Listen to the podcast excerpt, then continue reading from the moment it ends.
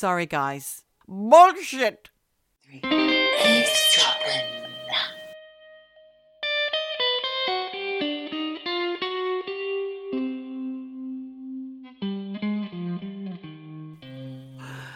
Hello, Michelle. How are you? Hi, Geordie. I'm great. I'm really great. Oh, that's good to hear. Yes. What's been happening in the world of Michelle? Well, my long suffering fiance, oh, he's had a fantastic accolade. He got a Michelin star for his restaurant. Oh my God, that is so good. I'm clapping above the microphone so it's not too noisy. Oh. That's so exciting. Yeah, it is exciting. It's like winning an Oscar, but in the restaurant world. He's won a restaurant Oscar. and I saw the pickies. He looked gorgeous in his tuxedo, He and you did. looked gorgeous in your red velvet. Oh, thank you. I was hoping I didn't look like a cheap tart in red velvet. No, we, it was a wonderful, wonderful time, and I'm very proud of him. In the absence of a red carpet, you were the red carpet that day, Michelle. They could walk all over me. only for one day, though. One day only. so let's welcome ourselves. I am Geordie. And I am Michelle, and you are eavesdropping on us. but we allow it. We, in fact, we encourage it. So continue, please, listeners, to eavesdrop on us. Now, I've had a little bit of a comment from one of our long-time listeners over in Australia about the porn episode. I don't know that this is going to be positive. We had a comment from a lovely lady who you know very well, Michelle, a Mrs. Jenny Margarita, aka Jen, Jen the hen. She's gotten in touch to say, what an eye opener of an episode.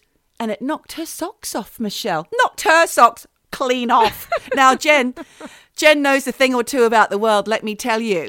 Yet, our episode about porn, well, that may have, um, well, it didn't shrink her brain. It probably expanded her brain, I'd say. Well, this is news to me, and I have to say, I just spoke to Jen extremely recently, aka yesterday. A word to me about the porn episode, so I'm glad she's getting in touch with you. Well, she's interacting with our Facebook, actually, Michelle. Oh, she is okay. Well, there Yes. you go. Well, I wonder if it was the the granny porn that opened her eye. well, I must say, on the second listen after editing that and having that conversation, I was listening to it on the tube and I was thinking, God, I hope I don't see anybody looking at porn while I'm sitting here. But it did cross my mind, like it kind of went into my head a bit. I was thinking about the granny and what did she look like? Was she a glamorous granny?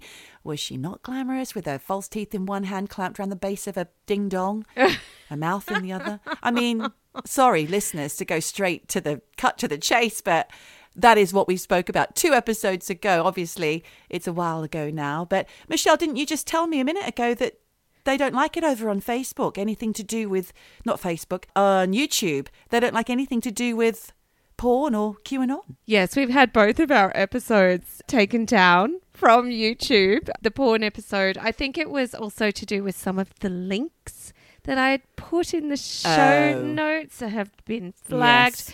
It could have been the one with the granny porn.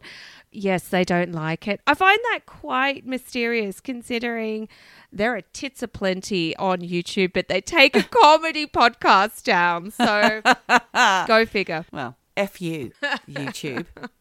F yo YouTube. F you. I've got another update to some of those listeners who have been with us for a long time. You may remember we had a great episode back in season two, which was 2021, episode 42. It was called Who's the Daddy? And I spoke about how Jack Nicholson didn't know who his real mother was. In fact, he was raised as her brother if you see what I mean. And there was a few other celebrities we spoke about. Michelle, you told the fantastic story about the Australian man Simon Dorante-Day, who believes he is the illegitimate at the time son of King Charles and Queen Consort Camilla when they were having an affair pre.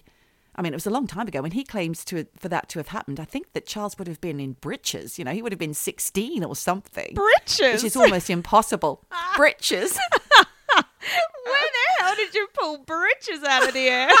I just conjured up I conjured up an image of King Charles in my head and he was wearing a hat, one of those hard hats, you know, he's playing polo oh, and those jodhpurs is, is what I was oh, thinking. Joddies, the old joddies. He's in breeches. Well, looks, yes, Simon Dorante-Day, he had a tale to tell where he said that The royal family changed his eye color. They filed down hmm. his teeth. Filed his teeth. Yes, and he's been pestering the royal family for decades to have his status as illegitimate love child confirmed. So, Yeah. you know, but it hasn't happened. Well, Netflix has gotten in touch with him apparently, and I think they're maybe making a show about Simon Dorante-Day and the love story that led to his To his being conceived. his conceivement. Conception. Conception. Thank you. oh my god. it's going to be one of those days. I feel like it Well, will. do you know what? I thought you were going to say, and Netflix have been in touch with me, and they want eavesdropping on the Oh, I wish. eavesdropping podcast. Wouldn't that be Who wants a Netflix commissioned eavesdropping series? Hands up. Get in touch with Netflix? with Netflix. Why don't you start a petition or something? Because it could happen. The second update that I have, Michelle, and I wouldn't be surprised if all of this has passed you by because, like you've said, you've just been receiving Michelin stars, wearing a carpet dress, having the time of your lives, while your partner won the best and highest accolade that any restaurateur can receive. So, congratulations to Andreas and to you for all your hard work. Meanwhile, over in Australia, this is regarding all of our teachers' pets updates. You know, the the now convicted murderer Chris Dawson, who was the subject of a really good podcast called Teacher's Pet that we have then covered and recovered because there's a lot more things coming up uh, regarding this missing person stroke murder case of his wife Lynn. Well, he has now been convicted and now in Australia, in the New South Wales state, which is where I'm from, there's been a new law passed to motivate killers to reveal the whereabouts of their victim's body. It's known as the No Body, No Parole law, and it means convicted murderers will be denied any chance of parole unless they disclose the location of their victim's remains. Wow. Yeah, this new law would affect about six prisoners in New South Wales jails, Chris Dawson being one of them. And this is why it's also been known as Lynn's Law. And this, Michelle, this law was launched after a lobby was started by people. It was a petition. So, people, you know, we can have our Netflix series, just get pen to paper because Australians did this. They started a petition for the reform. It gathered nearly 30,000 signatures. And now that law is being passed or has been passed. I think that's amazing because it's true. There is absolutely no incentive for killers, murderers, all the likes of those naughty people. Yep. To give up the body, to give up the whereabouts, to mm. give those families some closure. There is no incentive. It's their last little bit of power that they hold, you know, knowing they've got one up. Yes. And hopefully it will be enough of an incentive because those families go through hell Mm-hmm. and they really are at the mercy of the killers and all they want to do is lay their loved ones Yeah. to rest. They've already suffered the worst thing possibly imaginable. And this murderer is now languishing for their crimes, but they still hold that last piece of the puzzle. So, yeah, I mean, people power. People have the power. Go Aussies. If it works, great. Let's see it rolled out in other countries as well. Why do we have to stick with these archaic laws? Why can't we change them as we move Yes. on? I mean, we take a prime minister and we change them rapidly. So, in this country anyway, so why not change laws? and we are talking about Liz Truss right now. yeah, she's we? gone. But by the time this Yep. episode comes out, we will have a new prime minister. I hope to God it's not Boris again, because that would be ridiculous. It would be ridiculous. But I saw a fantastic meme. It was a picture of 10 Downing Street, the front door, with Airbnb, and it said, available for short term lets, Ah, short term rentals. love that. It is the state of the UK right now. Yep. Just insane. It's all over the bloody shop. So, what have you got to tell me today, Michelle? Is it mysterious mysteries time? Oh my God, are you psychic? Did you know I was going to talk about mysterious mysteries? So in tune with you. Well, do you know what? I went for the uh, the plural in mysteries. Oh. I've got a few bits. Oh, I love it when you bring your bits. I'm going to show you my bits today. Great. They're all mysterious mysteries, and maybe one might even have something to do with aliens. Oh, come on. Alrighty, so I'm getting comfy. I'm going to talk to you about this weird piece of metal. Now, I know it doesn't sound exciting, mm. so I'm going to take you back to Romania, where in 1973, on the bank of the Mureș, I don't actually know if that's how you say it. I Don't even know what that is. It's a river. The Okay. Moors River. How do you- Moors Can River. we spell that? M U R E S. Hmm. Mure- Moores? Moores. I don't know. Maybe this is one for longtime eavesdropper Yannicka to get in touch. She's the pronunciation queen when it comes to all these European. Eastern European. Okay. Yes. So, 1973, Moores River. Builders were digging around and they found under 35 feet of sand. Mhm. So, that's a lot. Yeah. It's deep. Next to a pile of mastodon bones. What? Right? They found this piece of aluminium. What? Yes, known as the object of Uid. A U I D. I don't know how the hell you say that. Uid. I have no idea. This is giving me Stanley Kubrick vibes. It's giving me Arthur C. Clarke vibes. It's giving me 2001 A Space Odyssey vibes right here, right now. Yes, it's giving me chill bumps because it's weird. Yeah. I've read articles that say this weird thing, this weird metal, is one of the most mysterious and controversial objects of our time. Right? And the whole piece of this metal is a complete mystery. Why, you might ask? Well, the main reason why this bit of metal is so weird, because, you know, there are conspiracy theories linked to this. It's because this thing is almost 90% metallic aluminium. Okay. Usually it's an alloy. Yes, humans only began producing this around 200 years ago in the 1800s. But weirdly, it's coated in aluminium oxide that is more than 400 years old. What? And like I said, this weird wedge, it's a wedge shape. Okay. Uh, that was another question I had. What is the shape? What is the size? Have they tested it? Yep. It's all been tested. It's not that huge from what I can tell, because obviously I haven't seen it in real life, IRL. It's, I would say, judging from the pictures, it's half a loaf of bread size. Oh, so it's not massive. No, but it's weird. Yeah. Right? Like I said, it was found next to dinosaur hmm. bones. And these dinosaur bones became extinct. Well, the dinosaur became hmm. extinct at least 11,000 years ago. That's crazy, crazy, crazy, crazy. So, what the fuck is is, there going on? any way that okay, you've got your dinosaur bones. They're buried, buried deep, deep, deep, 35 feet? 35 feet down? I don't know what that is in meters. Is there any way that this metal could have been buried later and slipped down?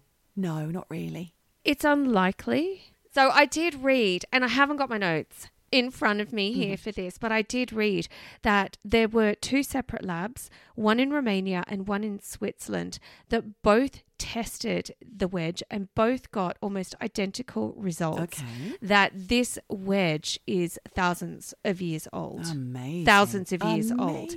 Maybe not as old as the bones, but definitely these are thousands and thousands of years old. I'm going to put this into context again. So, aluminium production requires a ridiculous amount of heat, Yeah. more than a thousand degrees. And aluminium, it's not found in nature. It only exists because of manufacturing Yeah. which only began in the 1800s. So, right there, if this has been dated by those labs at being thousands of years old, and yet our manufacturing of this only began at the max 200 years ago, then I'm gonna just put it out there. There are some conspiracy theories here, Yes. and you know that I love this. Aliens. Aliens. Yeah. Yep. It's got to be. It's got to be. It's got to be. And I'm not the only one. So there is this Romanian ufologist called Florin Georgita. And I uh, okay, really right. apologize because I don't think that's how you pronounce her name. Uh, this this ufologist has a theory that the wedge was accidentally left behind by an alien ship. Mm-hmm. And if what they say is right about the dating of this Yeah. metal, then why not? You know, how else Yeah. did it get there? Time travel. That's another option. time travel yes yes and of course right scholars have looked at this metal and they are debating whether or not the testing and the dating of it is correct mm-hmm. whether or not the wedge is the same age as the mastodon bones um, because obviously that would make it 11,000 years old. But there are people calling this a fake. They're calling it a hoax because, you know, it is quite hard to wrap your head around. Nothing about this adds up at all. And, you know, we have also talked about alien arcs in past Yes, we have. episodes in sand. This was found in sand. Okay. So, you know, there are all of these weird connections. But the weird thing now is that apparently it was on display in a museum in Romania for years. But you can't see it anymore. It's been Why not? taken away. I don't know. It's been hidden in an undisclosed location. Uh, Because I think people realize that this is potentially some kind of weird anomaly. You know, people do want to call it a fake, people do want to believe it's aliens. So there's a lot of debate around it, mm-hmm. and it's now hidden somewhere in Romania. And the only evidence of this are pics on the internet. You cannot literally go and see this thing in a glass case anymore. Right. So I'm just going to put it out there. It's a mysterious mystery. I don't know, fake or real. that is such a conundrum. Just goes to show there are things in this world, in this universe even, that we cannot fathom. Conspiracy. Conspiracy. I think it's a conspiracy. So, I'm now going to give you a little bit of mysterious mystery true crime. Oh, True gosh. crime time. And I'm just going to ask you a simple question. You're not going to know the answer. Who put Bella in the witch elm? Oh, I know this. Oh, you know this one. This is a very famous story. I've heard it on a few different crime podcasts, but I would love to hear the Michelle Margarita treatment, please. I never heard of this, and I don't know who put Bella in the witch elm. So, way back um, in 1943, on the 18th of April, four young lads were out poaching and they were raiding bird nests and they were in a place called Hagley Wood. That's what you had to do to survive back then, by the way. That, will be a return to form for this country shortly. We'll be scrumping apples, stealing eggs out of birds' nests to survive. Dark days are The, re- coming. the recession is real, people. These boys, I don't know if they were doing it just for fun or, I mean, poaching, you know, it's a bit of fun, but also put some dinner on the table. Yeah. Well, they were in Hagley Wood, which is part of the Hagley Estate near Wychbury Hill in Worcester in the UK. And while they were in the wood, they saw this tree. It was a large witch elm. And they thought, oh, you know, might be some nice birds' nests in there. So one of the boys decided, I'm going to climb up the tree. Mm. And as he climbed up, he noticed that the trunk of the tree was hollow. And inside, there was a skull Ugh. in that trunk. And he was curious. He was like, whoa, God, that's a skull. What kind of animal is that skull? He wasn't scared at all to go down and, and take a closer look at this, but it wasn't an animal. No. It had hair and teeth. Ah! It was a human skull. Yes. I mean, obviously, these kids were freaked out, but also they were on the land illegally. So all four of these boys ran home and they didn't tell anyone Oh, about what they found Yeah. except one boy who was actually the youngest boy in the group. Mm. He was freaking out about it, and eventually he did tell his parents about the skull, who then, as good parents would do, they reported it to the police. Thank God. And when the police went to check out the tree, they found not only the skull, but almost a complete skeleton Oh, God. with a shoe, a gold wedding ring, and some of bits of the clothing still attached. And like oh. the poor kid had seen, the skull still had some tufts of hair on it. Crikey. And the teeth were actually in good condition, which actually meant the, the skull was really a key piece of evidence. Mm-hmm. And the only evidence they had, well, the police had, as to try and discover who this might be. And thing was, when they realized that there were parts of the skeleton missing, the police conducted a search and they did find the remains of a hand not far from the tree. Oh. So the skeleton was sent off for forensic examination. I mean, unsurprisingly, they identified from, you know, the wedding ring and all this kind of stuff that it was a, a woman who'd been dead for at least 18 months. Mm-hmm. And they estimate the date of death was probably around October 1941. Okay. The forensic examination also revealed a piece of taffeta stuffed in her her mouth, suggesting that she'd been suffocated. And this is grim. It's not a big trigger, but maybe minor trigger, little trigger. The forensic examiners also thought that the body had been stuffed into the hollow tree trunk, still warm, Oh, after the killing because the examiners believed that the body wouldn't have uh, fit inside the tree trunk with once rigor mortis, Mm. yeah, once that had set in. So this was during the Second World War, and loads of people had been reported missing at the time. Yeah. So even though the police had loads of solid clues about her identity, they couldn't precisely figure out who she was, even after cross referencing details against reports of missing persons throughout the region. And, you know, there weren't computers back then, so it was all hand and phone and, you know, looking through paper reports. So it's it's difficult. Microfiche. I don't even know if they had microfiche back That then. was way too advanced. Possibly not. One thing wa- that they did try was the dentistry on the teeth was Yeah. quite unique. She had some teeth missing and some quite specific dental work done. Okay. So the police contacted loads of dentists around the country with this evidence and what they'd found with dentistry, but it still didn't produce any leads.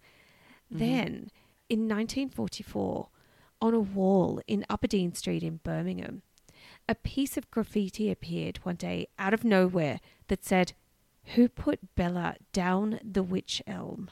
Oh, uh, Hagley Wood. ha- it said Hadley Wood at the end as well. And then it said dash Hagley Wood. oh, This really intrigued police because they were like, someone knows. Yeah. does someone know something? Could it be a woman called Bella? Yeah. Apparently, back in 2014, Radio 4 looked into this mystery, and a presenter called Steve Punt came up with a few theories. I love Steve Punt. Mary Whitehouse Experience. He's great fun. With Hugh Dennis, they do the Now Show The Now as well. Show. That's them. so, Oh, Punt Investigates. I love that show. well, he did a whole radio episode on this. Yes. And he came up with a few theories. First of all, he thought one possible idea was it was a sex worker because in uh, 1944, another sex worker had come forward to say her co worker, Bella, who had worked on the Hagley Road, had disappeared Yeah. three years earlier. Oh. If that woman in the tree is this sex worker, then yeah, whoever wrote that graffiti knows something Yeah. they investigated that and they didn't really come up with any clues as to whether or not it was this sex worker called Bella who mm-hmm. had mysteriously disappeared. The second theory that Steve Punt came up with was connected to a statement made to police in 1953 by a woman called Una Mossop, who said her ex husband Jack Mossop had confessed to her and some other family members that oh. he and a Dutch guy called Van Ralt had put this woman in the tree. Oh, and wow. the story goes that Jack and this guy Van Ralt had been drinking at the Lyttelton Arms pub in Hagley. There was a woman there who was steaming drunk, Yeah. and she was so smashed that they apparently decided to drop her home because they were mm. concerned about how drunk she was. And she'd passed out while they were driving, and that they didn't know what to do with this passed out drunk woman. So they stuck her in a tree, hoping that when she woke up in the morning, she'd be freaked out. She'd uh, repent how drunk she'd gotten the night before and never do it again. But how did But- the taffeta get down her neck? Yep. And this just Sorry, sounds like guys. bullshit to me. Bullshit. Because honestly, these two dudes are taking a drunk, innocently taking a drunk woman home. Yeah, so innocent. Then they don't actually drive her home. No, They all just they stick did her was in a put her tree? inside a tree. No, sorry, guys. No. If you No. did something, if you did that, you did a lot more. I think so. I mean, just to teach her a lesson, you put her in the tree. Fuck you. What the actual fuck? So I think that is bullshit. I'm calling it. But apparently, Jack Mossop was actually sent to a Stafford psychiatric hospital because Oh. He had recurring dreams of a woman staring out at him from a tree. Oh, there's your comeuppance, Jack. Ooh, you're harsh. Well, you know, you do the crime, you lose your mind. you lose your mind. Exactly. That's what they say. Well, the thing is that even though I call bullshit on their motivations Yeah. and what they did, Yeah. there could be some legs to this story because apparently Jack died in the psychiatric hospital before the woman in the witch elm was found. Oh, so it's not like he heard about this story. No. Oh my goodness. no. So could there be a link? Oh god, yeah. There's a link there. Undoubtedly, right? Well, the thing is, Una Mossop did not come forward with this information mm. until more than 10 years after Jack Mossop's death. Is she making it up? Is she misremembering? So she heard about Bella in the Witch Elm, and then she came up with this story. Oh, that reminds me of something my silly husband Jack told me once. My ex husband, when he was in the mental ward, said, and then he died. Yeah. So is she misremembering? tenuous. But this was a theory. And then the last, well, it's not the last theory. There's another theory about who this lady in the in the tree is, and it comes from MI5 declassified files. Oh, I love a D class. Declassy, declassy file about a guy called Joseph Jacobs or Jacobs, who was the last man to be put to death in the Tower of London on the 15th of Oh. August in 1941. So apparently, Joseph was an Abwehr. Our German listeners, I'm sorry, I don't know how you pronounce that, but he was an Abwehr agent, which means he was part of the German military intelligence service. Now, apparently, he parachuted into Cambridgeshire in 1941, but on landing, he broke his ankle and he was arrested by the British Home Guard. When they searched him, they found a photo of a woman who was a German cabaret singer and an actress called Clara Bauerle, who was supposedly his lover. When they were uh, interrogating him, Joseph said that Clara was being trained as a spy. So it didn't take long for people to join the dots between Clara being trained as a spy and the woman in the witch elm. Could it be Clara? Right. Except Right, right. that apparently Clara was around six feet tall. The lady in the tree was more my height, around five foot. So Okay. in 2016, because this has been going on, people have been looking into it. But in 2016, reports uh, from Germany confirmed that it could not have been Clara Bauerle in the tree because apparently she died in Berlin on 16th of December in 1942, only a few months oh, yeah, a few months before the body was found, but a few months after they think the lady in the witch elm was killed. Okay. So she's now been ruled out. Obviously, there's been some connections with witchcraft.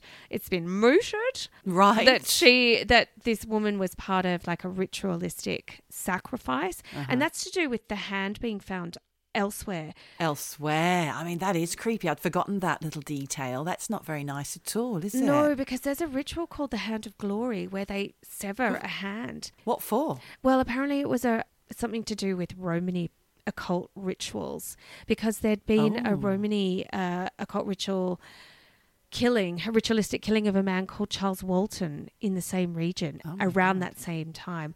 Although to put it out there, there is no evidence that confirms that this is what happened. And then Okay. finally, in 1953, there's another theory floating around about this lady in the tree that she was a Dutch woman called Clara Bella Dronkers. Great name. Well, that's very similar to the other lady's name, spy in training. Yes. From Berlin. No? I get this, who had been killed by a German spy ring consisting of a British officer, a Dutchman, and a musical artist who was killed for knowing too much.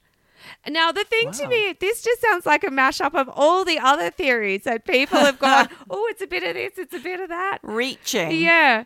The upshot of all this is this is still a mysterious mystery. No Yes, one to this no day answers. knows No. who put Bella in the witch elm. If she was even called Bella. If she was. Exactly. Well, that's amazing. I love your version of that story, Michelle. It made total sense.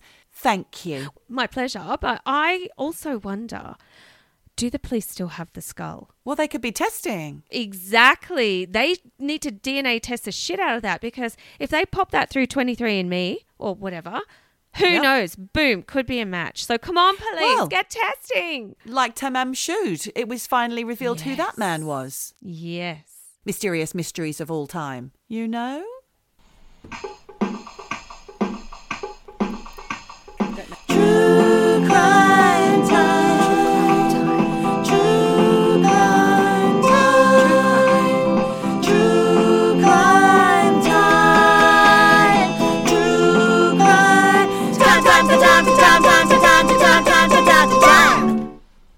Geordie, Yes. this happened in October 1963 in Okay. Methuen in Massachusetts. Uh huh. And this happened to a family called the Martin family. And look, they were just eating dinner, Eating? eating dinner. Do you know what? They'd, fini- they'd finished dinner. I don't even know why I said eating dinner. They'd eaten their meal. Eaten a meal. Ah. Or, Eaten. they just they just thrown some grub down their necks. Fucking hell. they, do you know what? They'd finished Okay. eating. Don't even know why this is. A, it's not even an important fact. Anyway, they're about to watch some telly.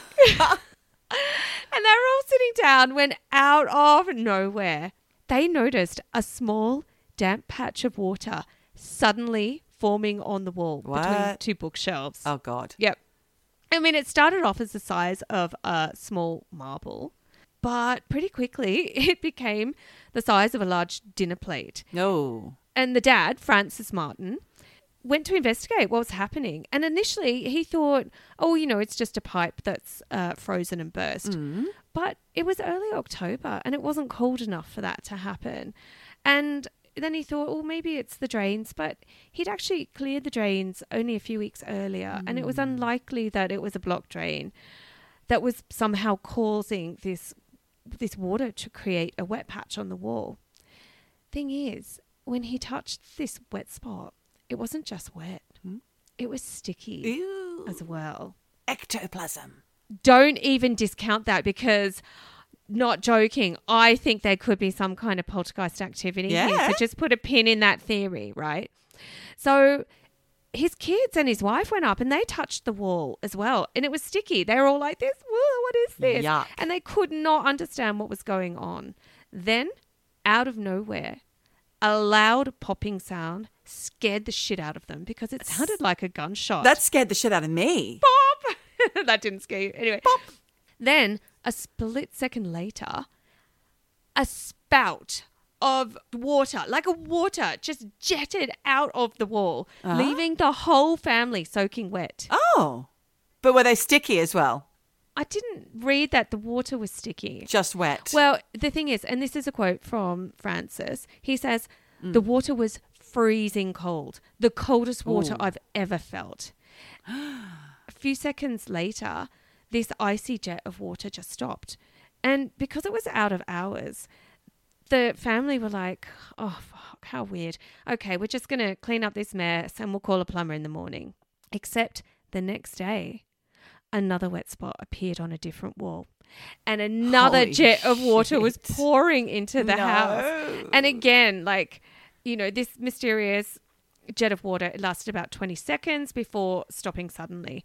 And over the next Huh. few days, this pattern of wet patch, popping, huge gunshot popping sound, and water jets spraying water into the house was happening every 15 minutes all over the house. I'm totally freaked out by this. Yep. To the point where the family couldn't live there anymore because the house was just fucking sodden. Well, had they called the people to come in and have a look? Yeah, they could. And there was no uh, link to any water at all. Everybody was flummoxed by what was going on. So they packed up their stuff and they moved to the mother in law's place in Lawrence, which is a town close ish to Methuen. Thing is, started happening at the mother in law's Oh. house. Come on. Yep. That's a poltergeist. Yep. Walls, carpets, furniture, everything was soaked. Gee and whiz. so the, the fire department decided to investigate both the houses for leaky pipes or whatever. And they also heard the popping sound, mysterious. They saw the mysterious wet patch. They saw these jets of water streaming out of nowhere, out of dry plaster into the house. Oh, they had no clue what was going on. They had literally never seen anything like this before. So Francis felt bad and he packed up the kids, packed up the wife. They went back to their their old house because they were like, we can't destroy the mother-in-law's house. And when this time when they went back, the water supply was turned off at the mains. They had no water, no running water, no toilet, nothing. And they thought, great, this will do the trick. And for the first night, nothing happened. Great. So they were like, yes, no popping, no water jets. But the next morning, despite being all the water having been turned off, They heard the popping. They s oh they saw the wet patch. They the jet of ice cold water exploded a wall, and this was relentless for days, days Insane. and days. They went, fuck, we can't live here. They went back to the mother in law's house. Same shit again. Oh my gosh. They need a good cleanse. Yeah, this poltergeist is following a family. So they went home and they were like, right, we just need to accept this poltergeist wants to fucking destroy us, destroy our family. We just have to Mm. deal with it. So they Mm-hmm. lived in basically a waterlogged house. Everything was wet, but there was nothing they could do. They couldn't move anywhere. And Wow. thing is, once they sort of accepted that they had to stay in a, in their house, yes, they had every single day popping, the wet patches, the weird sounds, everything, the water gushing into the house. But it started to get less and less. And finally, over a period of a few weeks, it did stop. And look, to this day, No one knows what. no one Where? knows. Why? No one knows. They have no explanation for what happened to them. Why gallons of water would suddenly erupt into their house. People have come, like experts have come to the house and they've said, oh, it was just moisture buildup. That's the official explanation, Right. apparently. Thanks. But no buildup of moisture can create That this. travels. Yes. And then it travels to the mother in law. Honestly. and a moisture buildup that can have a gushing jet of water for 20 seconds and Mm. a popping sound? No. So obviously, psychic investigators think this was a water demon poltergeist. Wow. No one knows, and we No. never will. I think, Michelle, there are just some things that have to remain a mystery. Wow, that was an insanely fantastic bloody story. Thank you. That's Woo! okay. So just be careful, people. If you hear a pop, if you see a wet patch And a pop. and a pop on your wall, could be a water demon. True, Jen, true. True, Jen, true. Boom. So I'm going to talk to you today, Michelle, about boats. And yes, I do have a mysterious mystery, but not before I want to tell you a funny, not a funny anecdote regarding a boat movie, but I'm going to talk about some boat films. We've got Das Boot, Das Boot, as my husband likes to call it.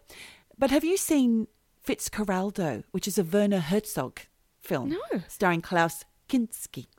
Yeah, Werner Herzog, he does some great films, and he had a bunch of them that he did with this actor, Klaus Kinski, German, quite nutty. But this particular one called Fitzcarraldo, it was released in 1982. I admit I haven't seen it. Mm-hmm. No, I don't have to. I'm going to tell you all about it.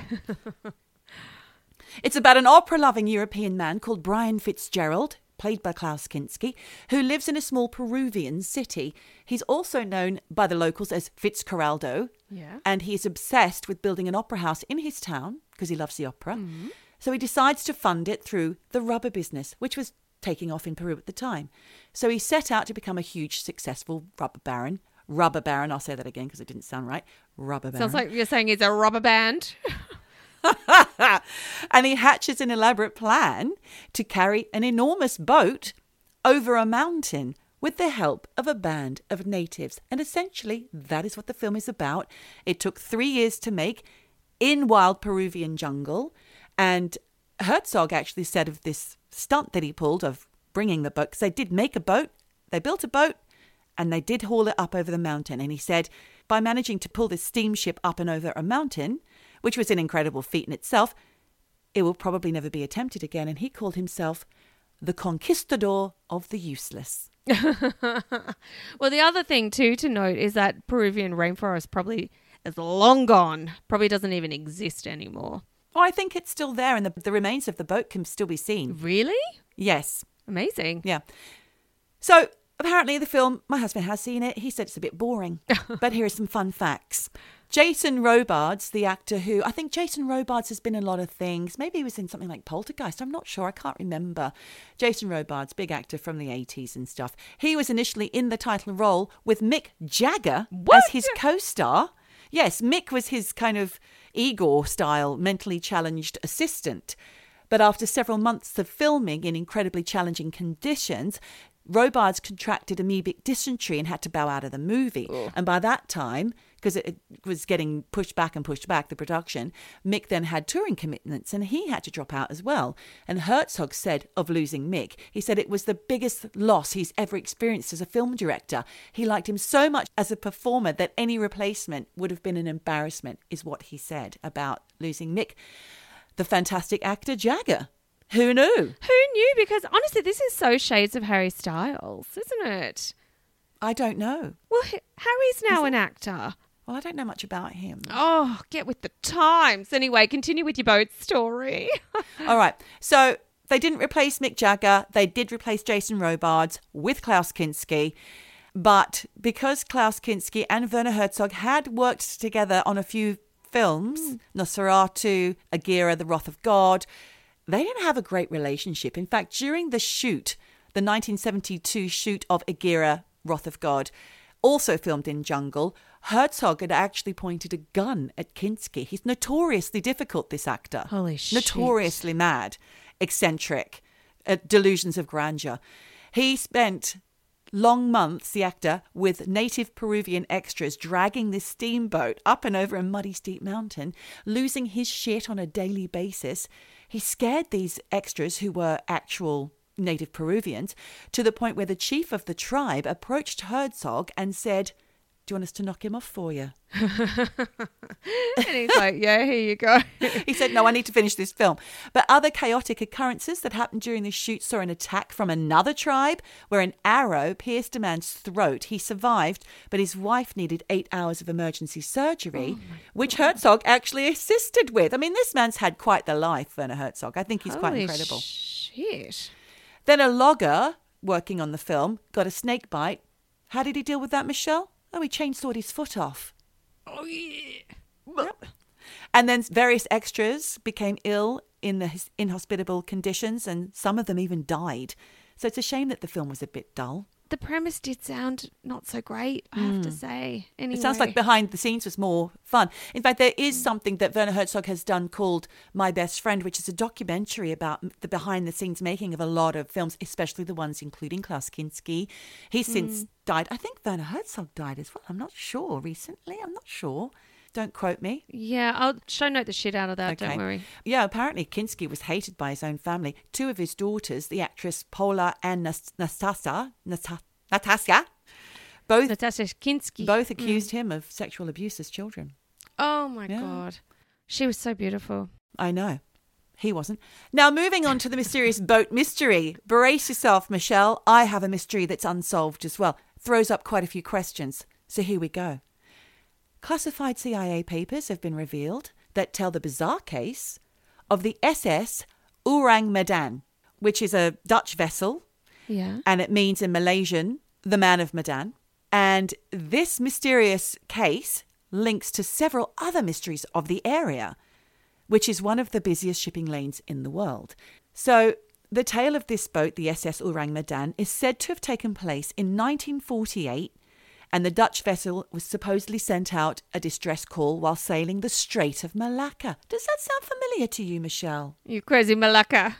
yes, Malacca. I believe Yes. we've spoken about that before. Oh, We have. I know why. It separates Malaysia and Indonesia. It stretches for 890 kilometers. It connects the Pacific and Indian Oceans. It's quite a spectacular place.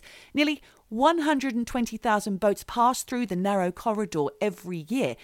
And at its narrowest is only three kilometers wide. A third of the world's trade and half of all its oil shipments are carried through these lanes. And yes, it is also where decades later, Michelle, you might be wondering, in 2014, the Malaysian Airlines flight MH370 disappeared. Do you know what? I'm flying Air Malaysia later this year.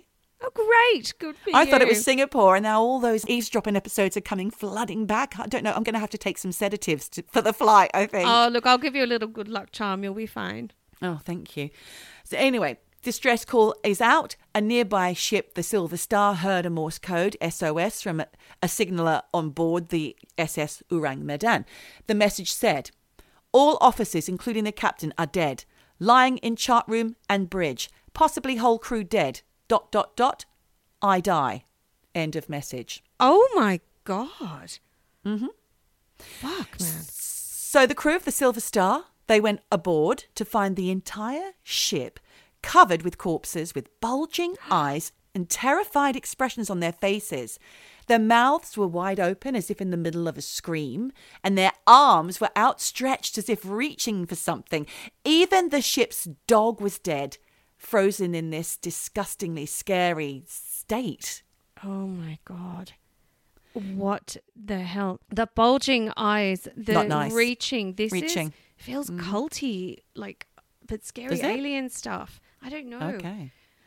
So, on closer inspection, the crew showed no signs of any injuries that could have caused their deaths. And the rescuers of the Silver Star, they prepared to tow the ship to port when suddenly a fire broke out on board. Then there was an explosion of such force that it lifted the boat out of the ocean and then it dropped to the depths below. The SS Ourang Medan sank without trace, and the wreck of that ship has never been located. Fuck. It's almost like there is some weird supernatural thing which is like do not go near this. You are not meant to know what happened here. We are hiding this motherfucker down in the depths. I need to check the flight path for my flight. Anyway, as a result of what I've just told you, Michelle, a lot of people asked if the SS Ourang Medan even ever existed. It's not listed in the Lloyd's Register of Shipping, which has Oh. been around since 1764 to give both insurance underwriters and sea merchants an idea of the condition of vessels which were insured and then chartered. But not all ships are registered with Lloyd's, especially if this boat originated in Sumatra. Okay, fair enough. Also, the Silver Star did not log or record the attempted rescue.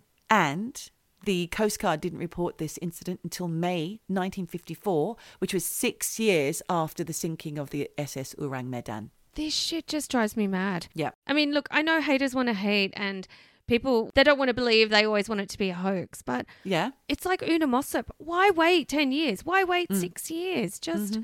what is going on here? People. People.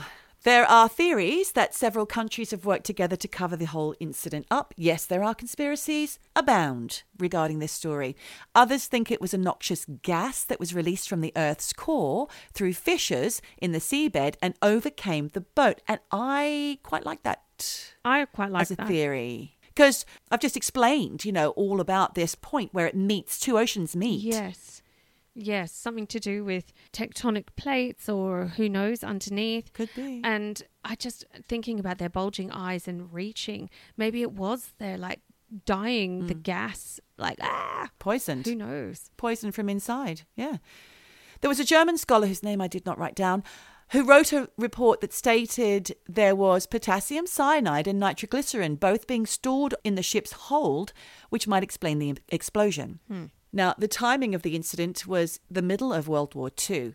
Could it just have been warfare? Maybe, but were they really a threat to anyone? Who knows? What was their mission? Yeah, Who yeah, knows? true.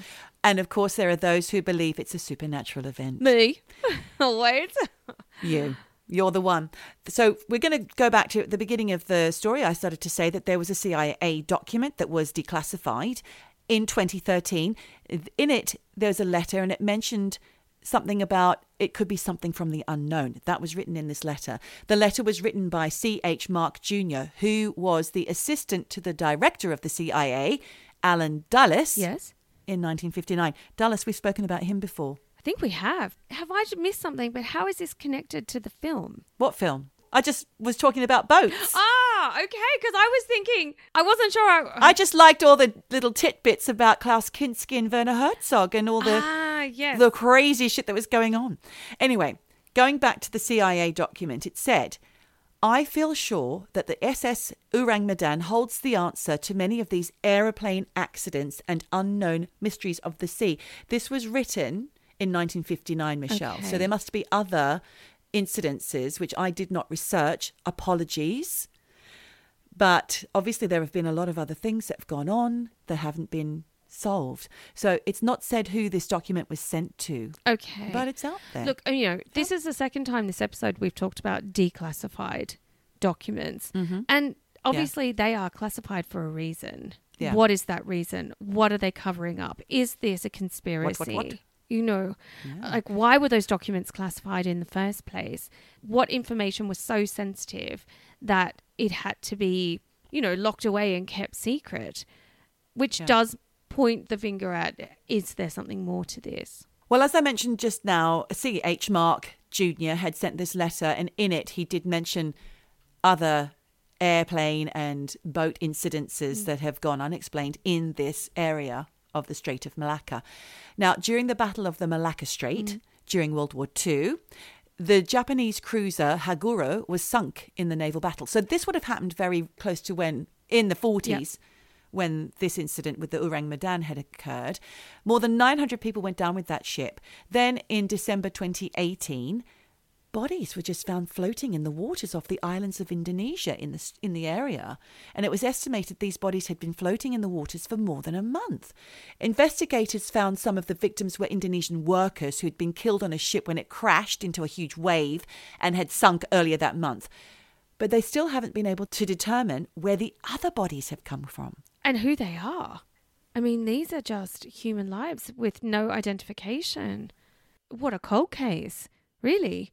Yeah, that's in 2018. I mean, you would think that we would have the technology, the satellites, you know, like mm-hmm. basically there's CCTV footage of the world. You know, surely someone knows something. Google Earth, yep. What is going on here? Mm. That is a mysterious mystery. Totally. The waters are also known as a hotbed for pirates, and they're real, Michelle. Pirates are real.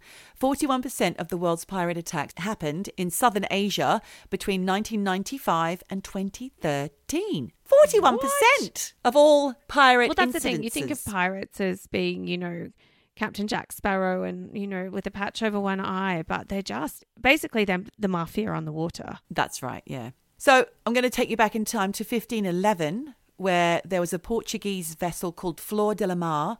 It was carrying $3 billion. I don't know if that figure is accurate in treasure, and it hit a reef and sank to the bottom of the ocean, killing 400 people. The treasure had been stolen from a sultan and it was never found. Hmm. So that's another spooky incident related to the the Straits of Malacca. That makes me want to get a metal detector and like just try and well, find that money. Don't you think people have? They must have They done. must that was have. in 1511. Yes, if it's still there. I mean, it's long gone. It could have gone down into one of those fissures. You know, you never know. Is there a sinkhole in the sea underneath there? Is there something just swallowing all this stuff Like up? the Bermuda Triangle, but under the water. Things just go missing. And it's possible, you know, we don't know enough about the murky depths to know whether or not there is some weird hole or it's like some kind of crack in the plates like you know crevasses on land maybe the similar underneath the the ocean mm-hmm. and boom it closes up you never find it yeah. So the story of the SS Ourang Medan has inspired films and PlayStation games, most famously the Man from Medan game, which you can play on PlayStation. Nice. And possibly a film called Ghost Ship, but I did look at the IMDb page and it was a totally different story. Oh. Inspired by But people do say that the Man from Medan game and the Ghost Ship film are both very similar. And that is all I have for you. Unfortunately, that's just going to have to remain a mystery. Did it happen? Didn't it happen? If it did happen, was it to do with uh, spying and war in the middle of the World War II? Or is it to do with gases, not noxious gases on the ship? Or is it to do with something more underhand or spooky or supernatural? What the hell? And why didn't the Silver Star ever report the fact or log the fact that they had gone to rescue the ship, which disappeared without a trace? there's a lot of question marks in that story, but absolutely food for thought and brilliantly told. Thank you. That gave me Thank shivers you. too because ship travel, unless you're on a cruise, no one's doing those long journeys anymore. Really? Oh, well, Oh, God, I no. mean, maybe cargo. I don't know.